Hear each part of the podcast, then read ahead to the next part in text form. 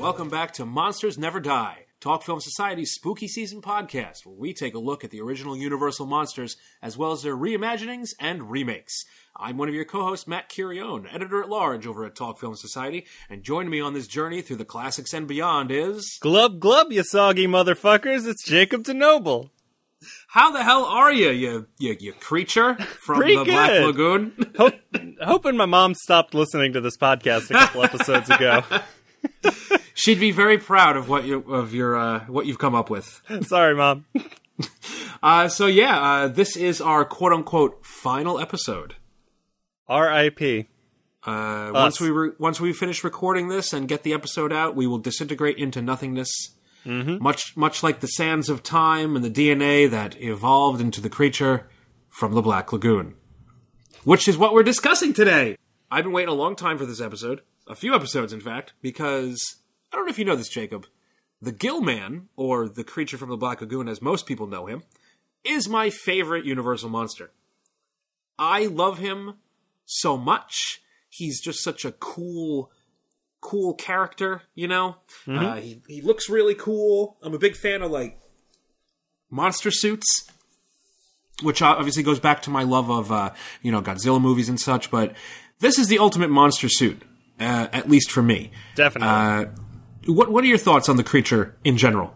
oh no, he's the best. I was him for Halloween two years ago. I uh, You did a great myself job. into a suit that I think looked pretty good. The face was a little wonky, but you know, you do what you can. Yeah, this movie rules. Yeah, no, I And- love him. He's uh, he's you know, he's soggy, he's surly, he's kind of romantic. He's great.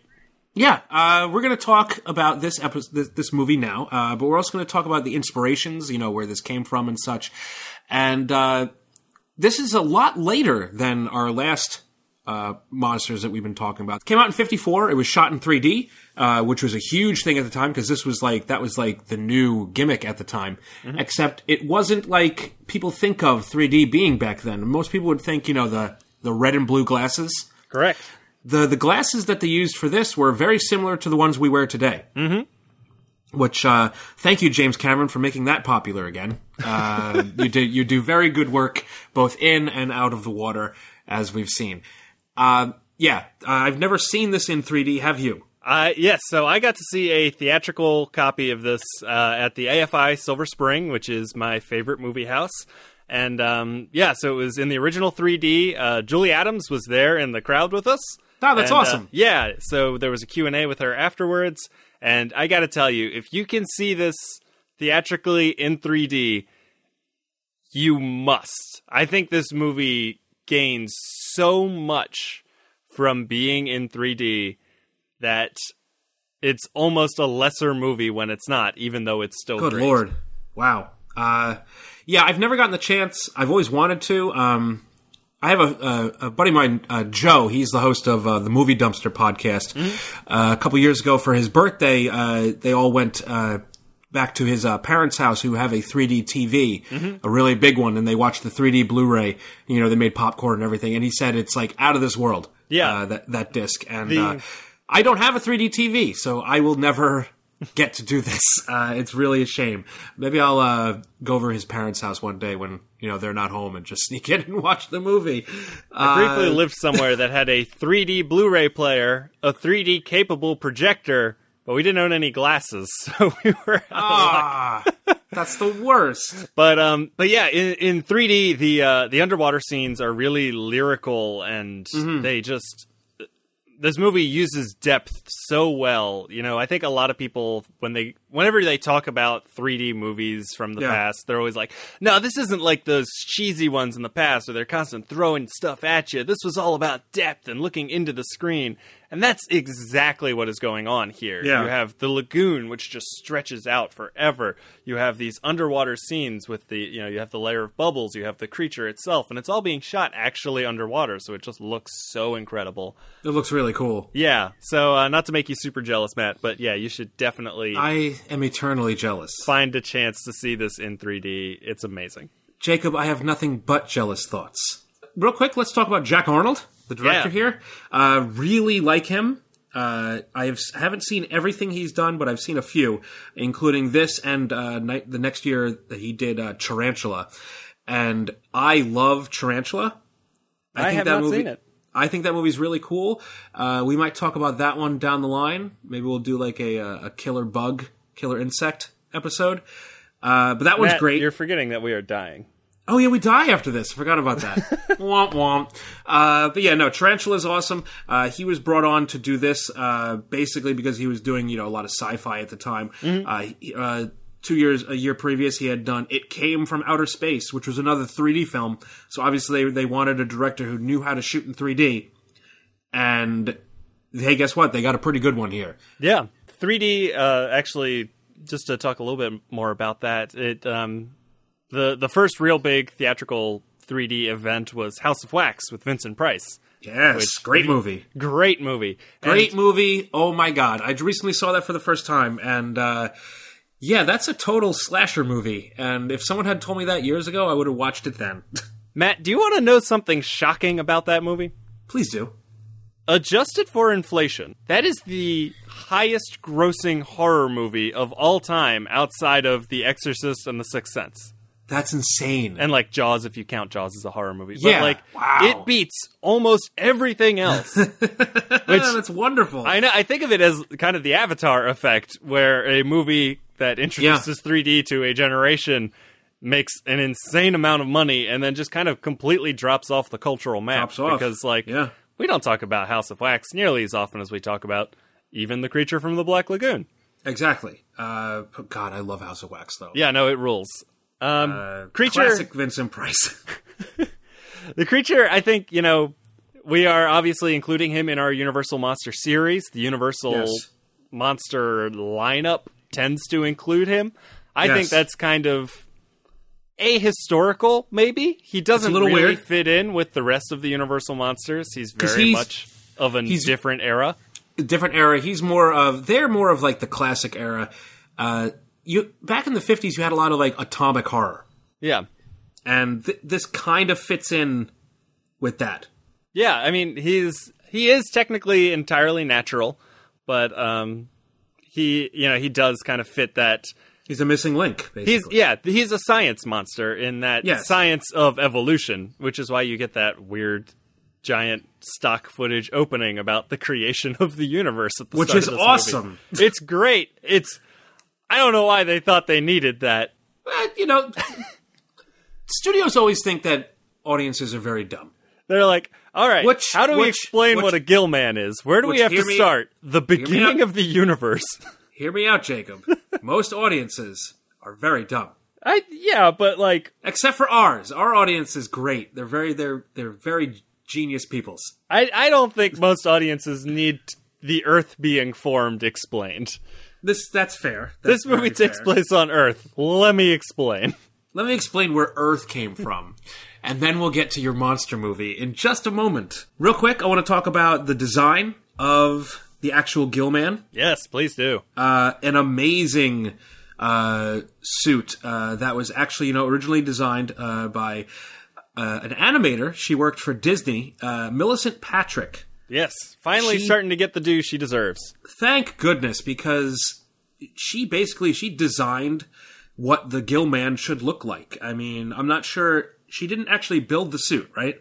No, but um, but she came up with that classic looking design that would eventually, you know, be built built by uh, Bud Westmore's group, who you know through the years would play down her role about you know what she did because you know, hey, women can't do anything, Jacob. I don't know if you knew this. They they can't do anything. bunch Um, of jackasses. it, it's the worst. It's the worst. And uh, but no, she deserves all the credit that has been coming to her in recent years. Um, I think this design is one of the reasons the creature does get lumped in with the other monsters, and it's because it is so iconic and so Yes.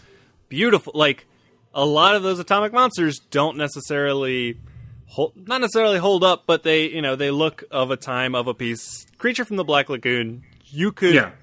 pull that design out with no changes, and he would still look great. he would still look fantastic. Uh, now that he was played uh, on the land scenes by uh, Ben Chapman, uh, who uh, he passed away in nineteen in 2007, 2008. Uh, but he was, you know, he was the Gill Man. Yep. That was pretty cool. And underwater scenes, were, he was played by Ricou Browning, who was, you know, he was a he was a stuntman at the time, and he play, basically played the underwater stunt work for all three creature films. And uh, ladies and gentlemen, look him up on uh, Wikipedia. Look up a picture of Ricou Browning. Uh, he's a looker. Uh, it's Yep. kind of a shame that they they put a giant fishman mask on him hu- because hubba hubba. yeah, so that's him. Yeah. that's that's that's the Gill man, and yeah, let's let's talk about um, let's talk about this movie. Let's get into it. Yeah, yeah. Um, it's uh, it's a pretty quick log line, which is bunch This of is people. how Earth started. Yeah, a bunch of people go down to the uh, to the Black Lagoon, find some weird fishman skeletons, decide to figure out what's up with that, and then Yeah. they come across a creature from the Black Lagoon. Yeah, it's pretty great. And, Yeah. and you know, but he then he catches the uh catches uh, Julie Adams. He's like, "Oh, look at her. She's really pretty." And a lot of people may have missed that, you know, when they saw this as a kid, but uh a lot of people didn't miss that. Uh Guillermo del Toro included, and we'll get to him we'll get to him in a little bit when we, we talk about his If by his included film. you mean specifically Guillermo del Toro, Specifically- specifically. specifically Del Toro. Yes. Um, so yeah, it's it, this is a, a great cast that we have here. You know, we have all the scientists. Uh, you have like the the scientist who cares about you know actual research and you know preservation. The other scientist who's basically a big game hunter who's like, yeah, I'm an asshole. I just want to kill this thing. I love that that relationship develops slowly, though. A lot of times in these kinds of movies, the asshole character is asshole from minute one, and in this one, you get a little bit of time, you get a little bit of Yeah. setup of their friendship and their relationship and respect between them before he starts to really kind of twist the knobs on that. Yes, and you have that. It's he's he's really good. Um, the older uh, doctor, he's basically um, what's what would I call? He's basically the John Hammond of this group. Uh, you know, he is, he's the smart guy. He's leading the way. Uh, he doesn't really know where he's going. We also we go down to the the Black Lagoon, and then we see here. Then we have uh, one of my favorite characters uh, in both this and the second one. We have uh, Captain Lucas. I love that he comes back. I love Captain Lucas. He's basically this this hard drinking uh, sea captain uh, who's basically the Quint Yep. of this of this whole story. When you're on the boat, he's in charge. Damn it! Exactly, and uh, you know he doesn't have much to eat, but what he has to eat is good. I think that's a I think that's a line in the movie. Uh, but yeah, no, uh, they go down there, they get attacked. Uh, the murders in this are pretty brutal. Yeah, I'll say that. Uh, the creature strangles and suffocates and cuts open quite a few deckhands. he loves to just like slash and thrash. Uh, my favorite kill of his in this movie is when he just like grabs their face and just crushes their skull. uh, it's it, it's very cool, uh, very reminiscent of uh, you know what Jason Voorhees does from time to time when he doesn't have a weapon in hand. He's just like, you know what, I'm just gonna crush this guy Yeah, Be- because I'm Jason and I can. yeah. So yeah, the uh, the one guy's girlfriend, uh, Kay Lawrence, I like that name. Kay is played by Julie Adams, and she is a vision. She is wonderful and delightful, and she doesn't play your typical female role. And she kind of, she kind of like, she does her thing. Mm-hmm. You know, she she's not. I mean, yes, other characters will try to boss her around, but she doesn't really listen. Yeah, yeah. which she's is which is good. They're like, you should stay here. You should do this. And she's like, nah, nah. I'm she not is gonna, I'm not going to star of the film. Like. She really is. the, I, I think she's kind of the centerpiece uh, along with the creature, and then you Yes. just kind of accept the rest of the normal human men as like secondary characters. yes, like I mean, I've seen this movie countless times, and the only character names I can tell you are Creature, Kay, and Lucas. That's And I love than me. and I love this movie. yeah. At one point, they are able to capture the creature, and they put him in a cute little jail cell on the boat. It's fun. Yeah, Uh, yeah, I, I love his little jail. Cell. His, little hands coming cell? up to the bars, Yes. like. "Arr." Uh, naturally, he gets out. He wrecks some stuff. He jumps back in the ocean, and then he traps them into the lagoon. yeah, which is awesome. Yeah, he he creates like a little beaver dam so Yeah. that the boat can't get out. and so great. now they have to go into his territory in order to try and free themselves. And um, he, like you- like you said, he uh, he takes Kay. He uh, retreats back to his, To his- his, like, awesome grotto. lair. He's got an awesome lair slash It's grotto. like his Gilman bachelor pad is Yes, the it's the coolest thing. I've ever seen. There's like little pools. There's fog and mist. Uh, it just looks awesome. Yeah, no, it's absolutely. Ah, I say that about Uh, every one of these movies, but the the set design and the set Oh, the production design's and amazing here. It's just beautiful. And then, of course, you know, uh, the movie ends on a, on a down note, uh, which is which is a shame. I mean, it's it it- like we have an affection for the Gill Man. I don't know if the movie necessarily sees it as a No, we- down note. We do. yes, in that I- the monster I- is dead. Yeah, I feel sad for the monster. Yeah, or me- is he too. dead? Bum, bum, bum. Okay, can we talk about the music? yeah, it's in quick. every movie after this. Where it's just that one tone over and over and over again. It um yeah, so this uh this uh, score is I, I like it a lot, and uh, it it got roped into the Universal kind of stock music library. Dun, dun, dun. So you'll you'll hear it in a lot of things. It it Yeah. shows up in several Godzilla movies when they got Americanized. yes. Um, it's so yeah, just keep your ears open for that like three note. little little little tone. Yeah, It's pretty great. It's great, love it. Okay, so this is the first time you've ever seen 1955's Revenge of the Creature. Am I correct? yeah, it is. okay, what what did you think this was going to be going in? So so many of these sequels are pretty much just like the first movie, but more. Uh huh. So I was expecting a new group of people to come to the lagoon and to you know battle the creature there, and yeah, maybe there'd be like one or two slight twists, but And you and you got that for the I first got five that minutes. for the yeah. And so they they go to the lagoon, they they take the creature this time, and they just take him to SeaWorld.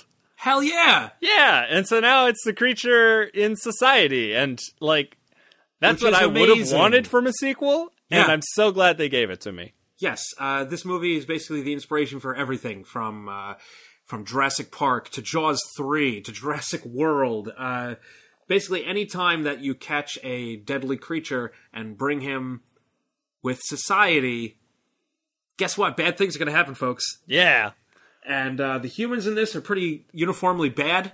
maybe society's the real Gill man. There you go. Uh, so yeah, I really, I really love this movie. It's one of my favorite sequels of any of the, uh, if any of the Universal monster movies. Yeah. Uh, I love the idea of bringing him to like an aquarium Yep.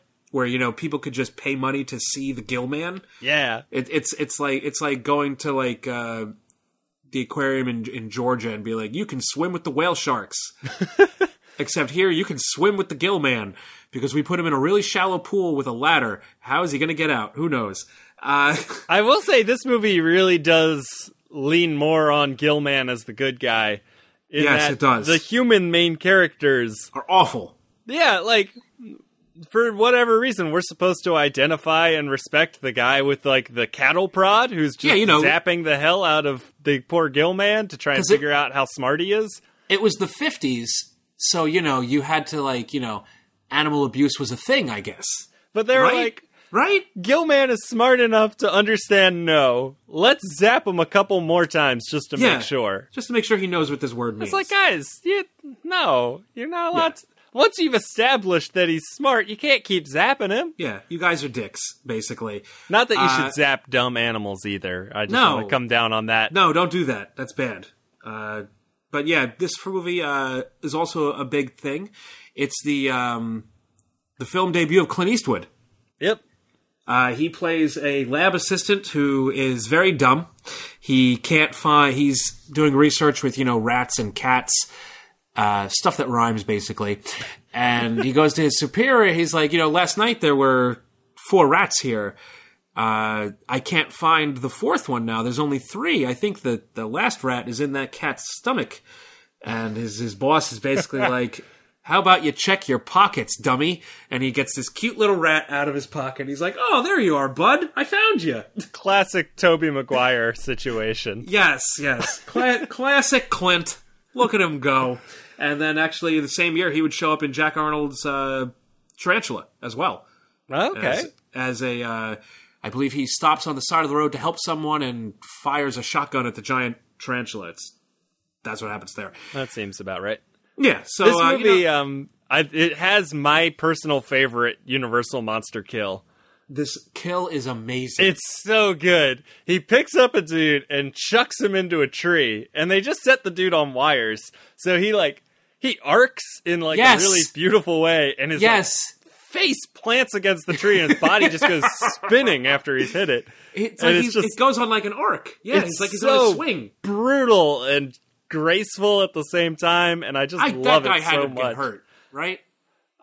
that I- guy had to get hurt. I mean, his he, he slams into that tree really hard with. I can't face. remember the image. It, it was it a dummy, maybe? Who knows? It might have been. Who knows? It might have been a guy on wires. Yeah, I love it. It's so good. Good for him. Uh, so yeah, then you know the the Gill man obviously escapes, goes on a hunt, goes after you know the love interest who you know it's not as strong in this you know because it's not Julie Adams Yeah, and it's another blonde. yeah, it's some other blonde. Uh, the Gillman, you know, stalks her, finds her at a hotel. Uh, Gillman kills a dog, which Yep. I didn't, I didn't care for. I was like, oh, don't do that. I mean, we'll see later on in these, in this in this episode. You know, the Gill Man kills animals, Yeah, uh, but I'm a Oh, dog, yeah. but I'm a dog person, and uh, don't like that. Don't care I like that. all God's animals, but some of them. that includes the. Gill Man. So if the Gill Man needs to kill a dog, That's fine. That's far fine. far be it for me to tell him now. Uh, so shack yeah. him with a cattle prod. but but the hotel scene is pretty cool. And Yeah. then, you know, yet again, the movie ends on a down note, in my mind. Yeah, M- Maybe not in the studio's mind. And this brings us to the third of the series. I have not seen this, but it sounds insane. Don't. tell me about it. I'm gonna see it, but please tell me. Okay, About- they go back. They go back to find uh, the Gill Man again. Uh, except this time, the Gill Man gets caught on fire somehow, which takes away its gills. so, what does uh this movie do? It gives one of the coolest features of the Gill Man, his gills, and takes them away. And they give him human lungs. Now he's the man, He's just the man now. which is honestly Earth's most frightening monster. this is the, this is the most dangerous game. Men.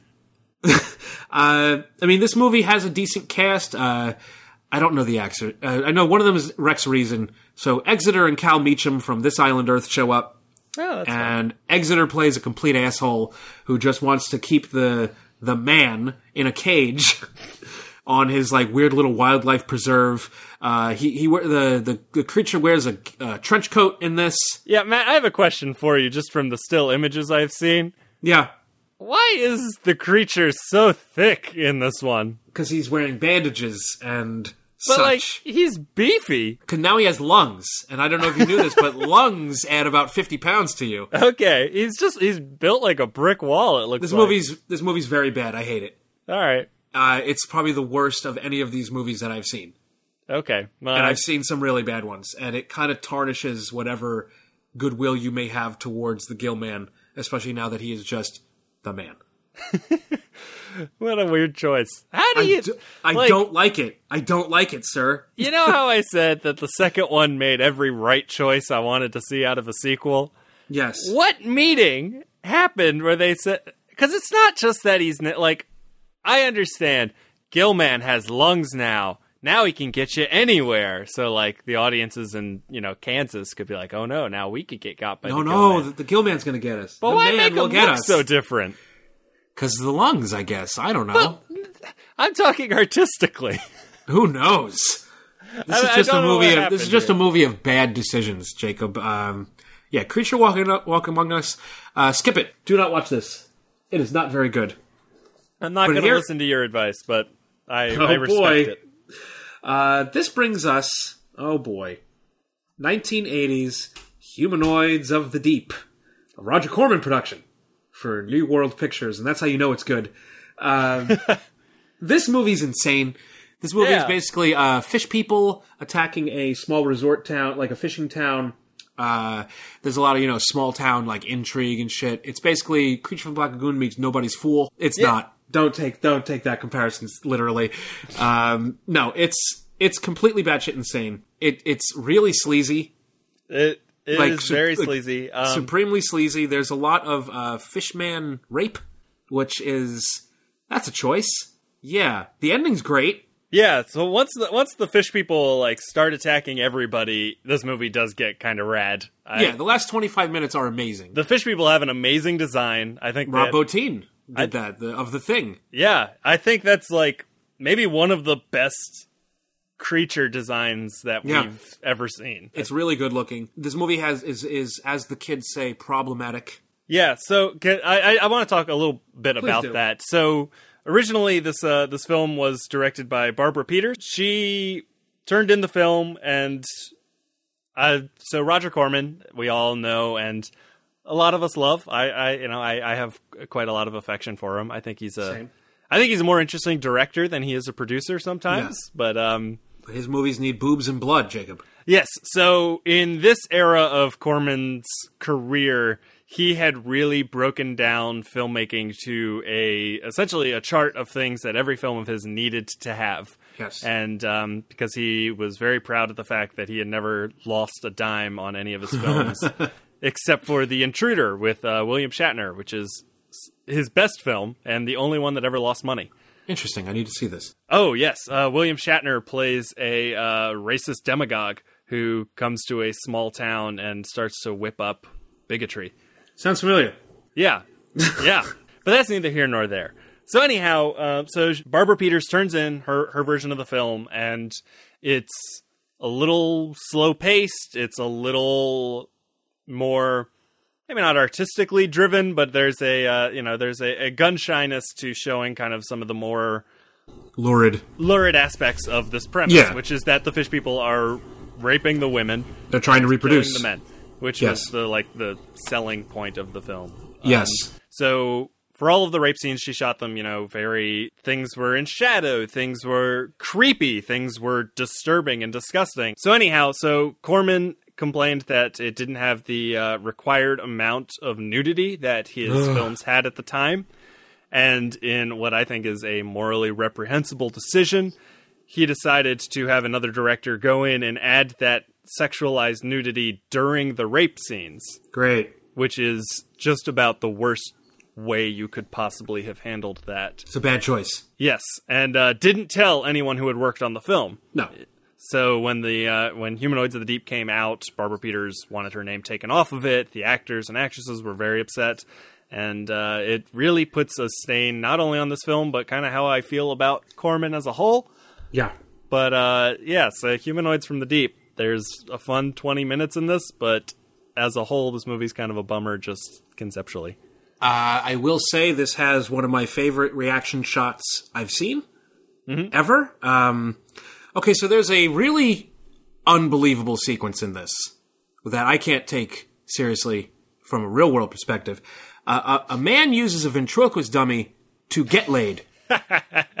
okay? Never in the history of real life has this ever happened. Uh, but I once interviewed a ventriloquist, and he was way too insistent among no prodding that he didn't believe his doll was alive. Jesus. I'm just throwing that out as a fun thing that I've done once in my real life. Well, guess what? Uh, in this, the doll apparently is alive because everyone else in the tent gets murdered, and then the doll's head turns around like, "Whoa, what's happening?" Uh, that part is brilliant. Love it. That is that is why I will recommend this movie. All things considered. Yeah. Uh, it's got a real life dummy in it. This brings us. Hey, okay, this is an offshoot of the Fishman, but uh, I'm going to count him anyway.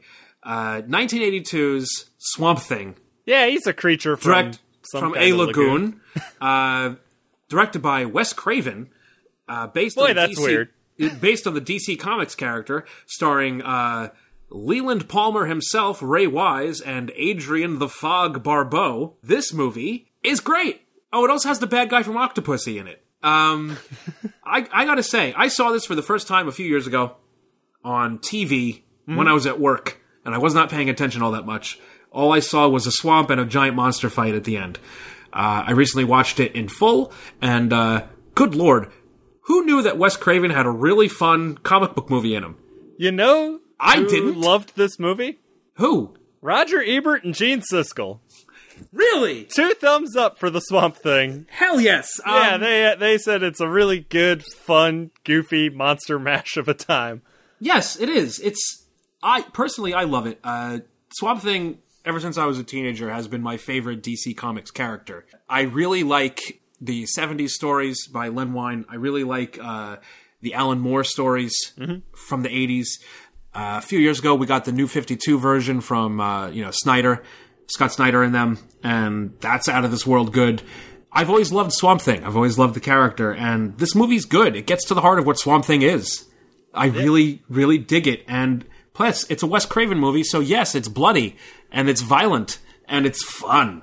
Matt, can I tell you my Swamp Thing fun story? Please do. So, when my cousin was first born, and I was, I guess, maybe about five or six, Okay. and and I, I saw the, this newborn baby boy.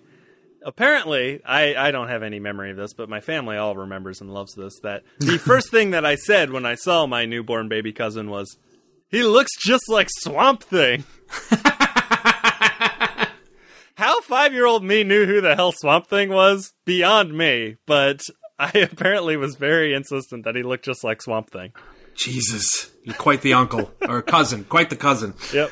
Um, yeah, I love Swamp Thing. I uh, need to see the sequel, which I hear is a just a comedy. Jim Wynorski, baby. Chopping Mall himself. Chopping. Uh, I'll Man. probably love it. Hold on. This is a complete tangent, but do you know Please what do. other movies Jim Wynorski has directed?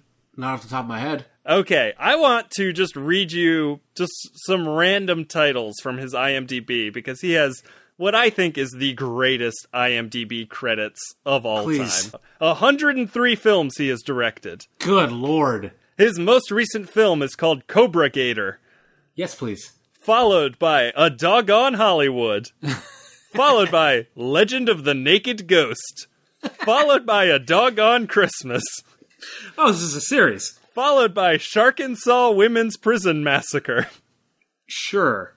Scared Topless. Of course. he has a brand, ladies and He gentlemen. has two. Br- well, he has three brands. He has monster movies, kids movies, and then sex movies. yeah, clearly. Uh, I love them. all. Dino Croc versus Super Gator. I think I've seen that one. The hills have thighs. this, I think, has the greatest title of all time. Busty Cops Go Hawaiian. Ah, yes. I think they used the unused script for Beetlejuice Goes Hawaiian for that. Yeah, one. yeah. Uh, there's a documentary about him trying to make the movie The Breastford Wives that I haven't Oh seen, God. but I hear I the gotta- documentary yeah. is pretty good. Yeah, so Or maybe it was The Witches of Breastwick. It's one of those. I have the movie. I will be watching it soon. I'll probably like it. It's supposed to be a big goofy comedy. It's got Heather Locklear. Looks like a good time. yeah. Um, but I do also I have the uh, the TV series, which is also really good. I don't know if Oh, you've yeah. ever seen that. Uh, I the- I've read the Wikipedia page many times for some reason. I, grew up watching that. It's very good stuff. I had a few toys from the animated series. Same. So did I. What I had one. I had one where he shot like a, like a swamp net. What a world where we have so many Swamp Thing stories. Swamp because Swamp Thing is the best, Jacob. I don't know if you Yeah, know this. I know that, but like of all the- the, he's DC the protector Comics of the green. characters, why do we have two Swamp Thing movies, three Swamp Thing TV shows? Yes, That's Yeah, wild. I, I know it's great. what It's- a world! I love Swamp Thing. He's bless him. If bless you him see Swamp Thing, swamp. say Swamp Thing. This brings us to oh boy, you haven't seen this. 1987's Demon of Paradise, directed Yeah, by tell me about this. The poster looks cool. directed by Cirio H. Santiago, director of such masterpieces as Silk, Equalizer 2000, Vampire Hookers, Death Force, and Wheels of Fire. Um, Man, those This- are not as good as Jim Wynorski titles. I got to tell you that. this movie sucks. Uh, okay, this movie is is is as if someone remade Creature from the Black Lagoon. Like they were like, I want to make Creature from the Black Lagoon.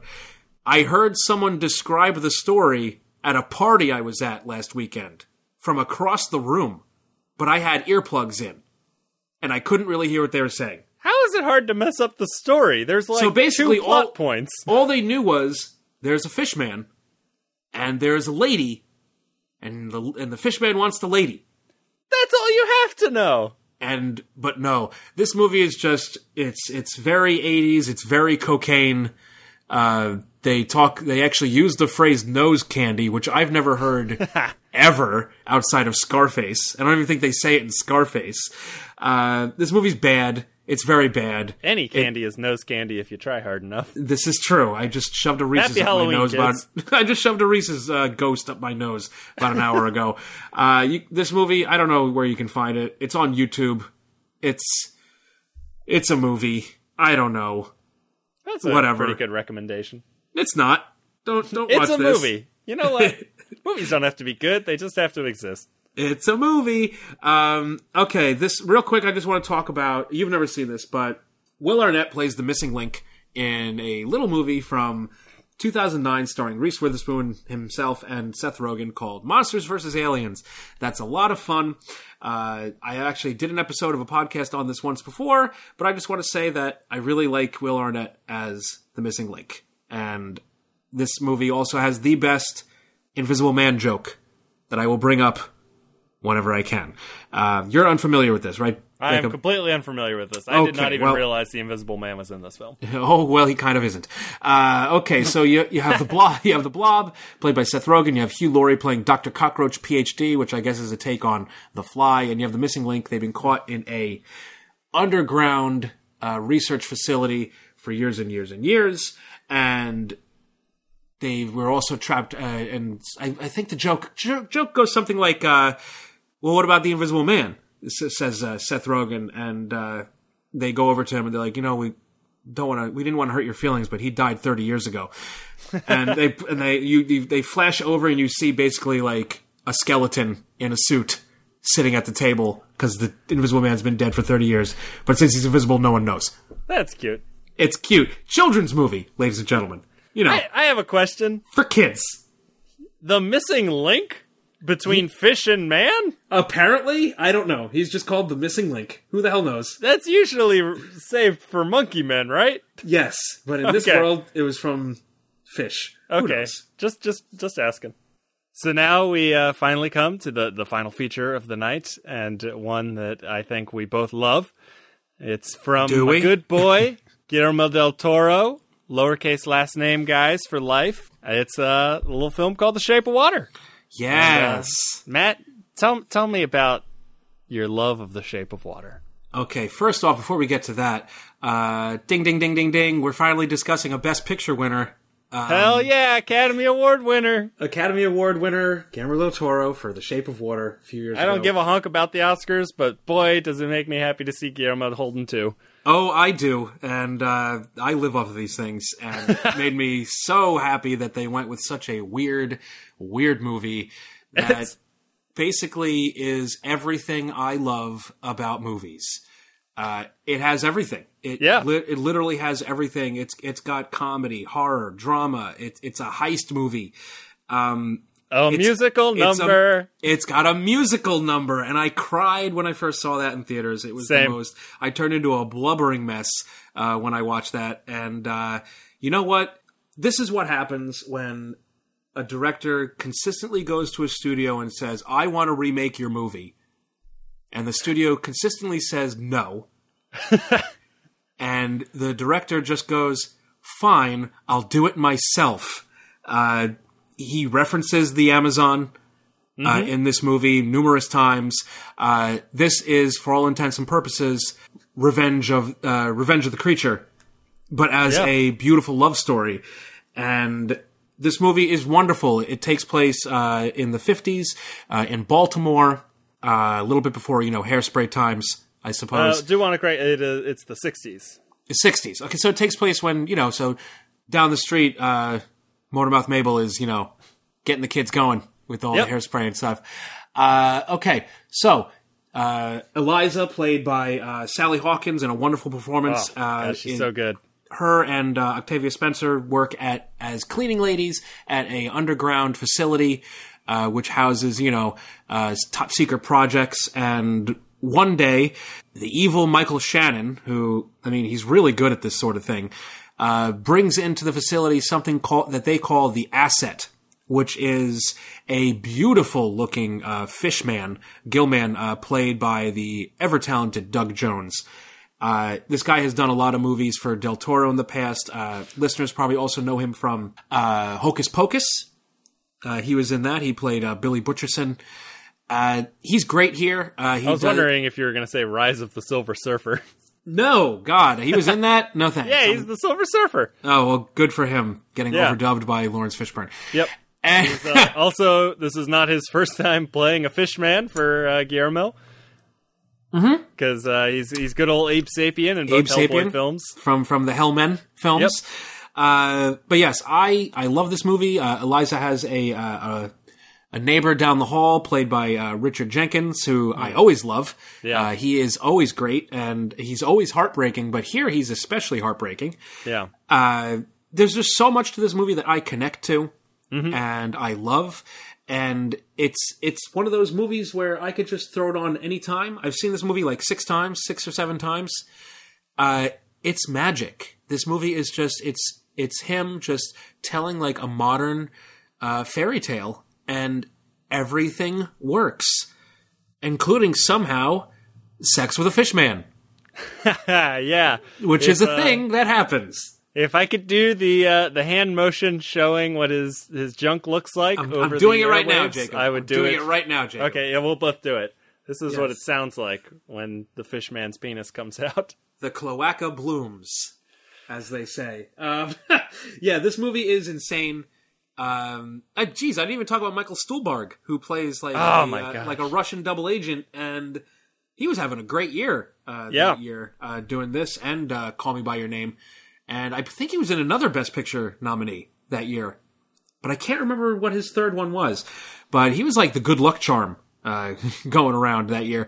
Uh, love him here. Uh, he's one of the scientists that basically uh, looks after uh, the asset and basically wants a good life for the asset. He he he's like they're gonna chop this thing up. I don't want this to happen, and he does everything in his power to protect uh, the Fishman. Uh, oh yeah, the third movie he was in that year was The Post. So Oh. yeah, he, he was in three uh, Best Picture nominees that year. Uh, this, Call Me by Your Name, and The Post. Uh, three very good movies by Yeah, three this is my first filmmakers. time seeing this after seeing uh, a Serious Man for the first time, and boy, howdy, that movie floored me. So I was ex- very excited to see him pop up in this. He's quite good. He's amazing. He's I love him. extremely reliable. Uh, really, always love him. Uh, so yeah, let's get down to this. Uh, less movie. lovable. Uh, we we did skip over uh, one Mr. Michael Shannon. We talked about him briefly, but he's Oh, a real we? piece. Of, Sorry. he's a real Yeah, piece no, of shit he's in the this movie. worst. He's awful. Uh, Yeah. He's married to basically, you know, this Betty Draper looking type. Any anyway, uh, he's got like these weird, this weird hand because his the fishman bit off a finger and it's gross and it smells and you can basically smell it through the screen. It's the most disgusting thing. Uh, Richard Jenkins, like I said earlier, he he plays uh, the the. Uh, the neighbor, uh, he's basically he's like a, he's an older man. He's he's an older gay man uh, in the '60s.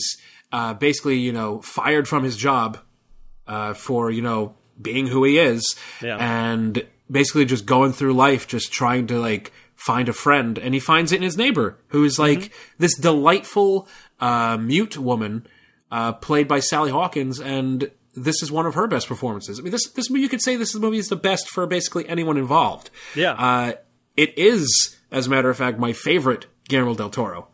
Um, I I love his movies, uh, but this one really takes the cake for me. Uh, Mm-hmm. It's really on my level.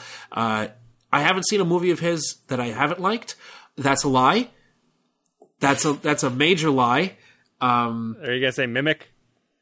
no, Uh, I love Uh, Mimic. I love Mimic. Love Oh, Mimic. which ones don't you like then? I okay, listeners, uh, cancel me. Whatever. I'm just gonna cut this out. I hate Pacific Rim with every fiber Ah, of my being. get being. out of town, clown!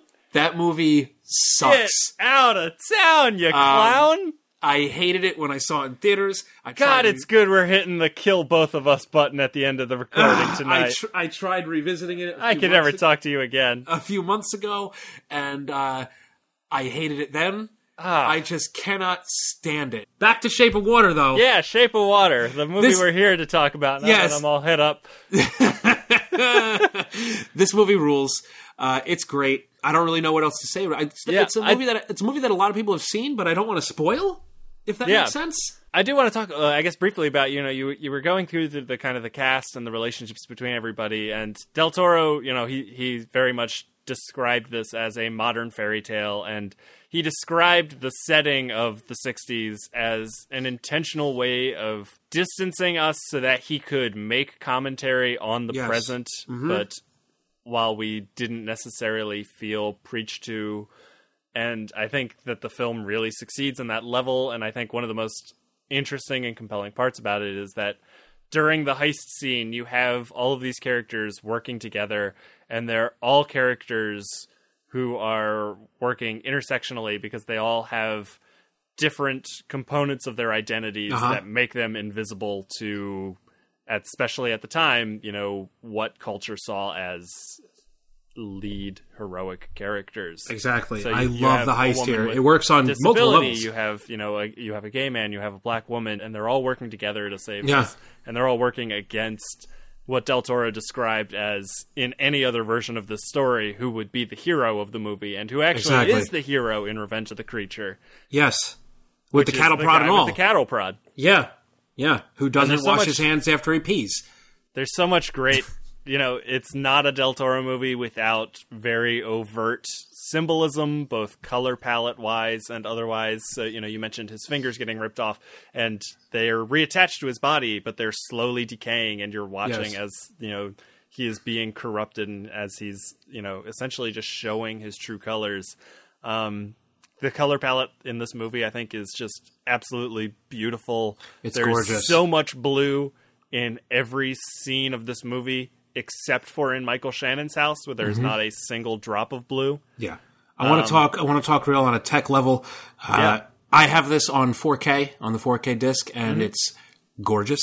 Yeah. Uh, it is. It's just. It's immaculate. Uh, the color timing that they did on this. They did the, the whole, all the HDR stuff for this, and uh, it looks better than I it probably looked in theaters. It's. Yeah.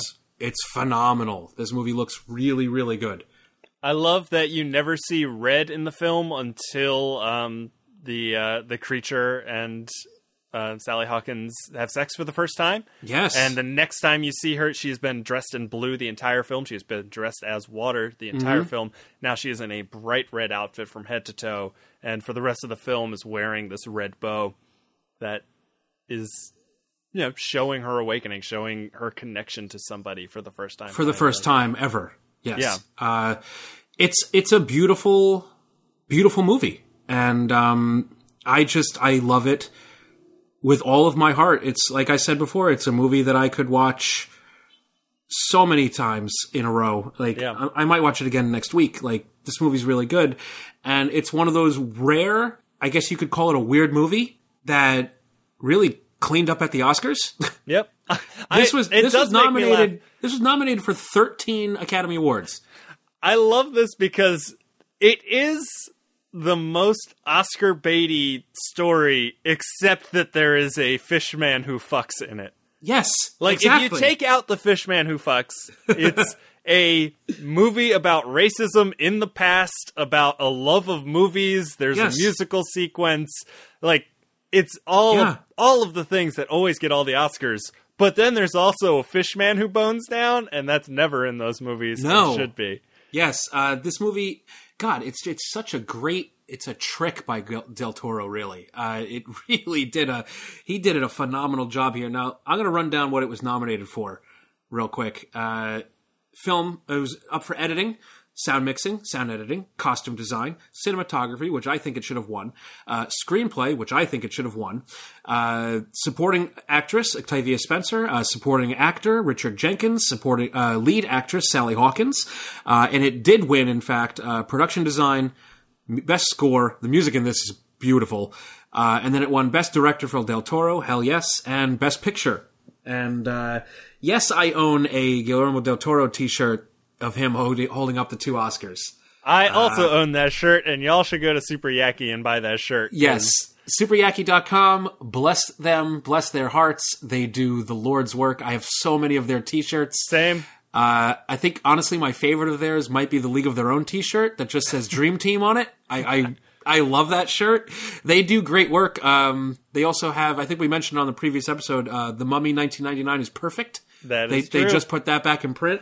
Uh, Super Yaki. This episode is brought to you by Super Yaki, as is the entire series. I uh, I wore that Del Toro shirt to a uh, a hardware store not too long ago, and um, the woman behind the counter was just like, "Is that Guillermo del Toro?" And I was like, "Hell yeah, it is!" And then we high fived, and it was the best moment of my life. That was wonderful. Yeah. Uh, but yeah, Shape of Water, it's wonderful. If you haven't seen it, please check it out. I mean, we haven't spoiled it all that much, except for the fact that you know, yeah, she's fucking that fish. Um, God, I wish we had more time to talk about it. It's so uh, good. We'll, we'll yeah, we could talk Del Toro one day because he's got some really good monster movies. He's uh he's one of my top. He's in my top tier, my top faves. I, I personally love everything he's ever done. He's top ten for me, without a doubt. I mean, with the exception of one big thing, he hasn't let me down. So we're gonna have to have a talk about that off air. Don't worry, we will. um, but yeah, this this has been our spooky season podcast. Yes, thanks for joining us for uh, Monsters uh, Never Die. Weeks. Yeah. Um, I know that listeners sent in us sent in some questions, um, but there were a lot of questions and a few that we really need to think on. So we are actually going to do a bonus episode where we, you know, basically recap everything we talked about. We're going to answer those questions on that episode, and we will tease. You know, we will talk about what's coming next in the future. But I will answer one question. Arlen Harrow asks, "What fish man has the biggest genitalia? Not just length." but surface area, weight, etc. Bonus. How many orifices do you think they generally have? It's obviously the fishman from Shape of Water. He's, he's got he's got the biggest junk in his cloaca trunk. Is that's my answer. That's a fair answer. Did you see the look on Sally Hawkins' face? She's very satisfied. She's very happy. She's quite pleased that she, you know, nice fella, as Richard Jenkins calls him. Yeah, no, I, I, I can't, I can't deny that answer. Yeah, and uh, it's the, certainly the only one whose junk we hear about. Exactly. or that you know, hey, we even maybe even that we want to hear about. Yes. But uh, we will answer the rest of the questions on our bonus episode that we'll be recording very soon. Jacob, uh, until next time, where can the people find you online? People can find me online as always at Jacob underscore deNobel on Twitter. And as for me, you can find me on Twitter at the real Matt C. You can also find the show on Twitter at Monsters Die Pod. Uh, that's our Twitter account. Uh, we've been gaining some followers. Uh, we post a lot of fun monster stuff on there. And even when we're not putting out episodes, we will still be updating that account uh, with a bunch of fun spooky stuff. Because uh, I don't know if you know this, Jacob, but uh, spooky season never ends. No, it does not. It never ends. Uh, so until next time, monsters never die.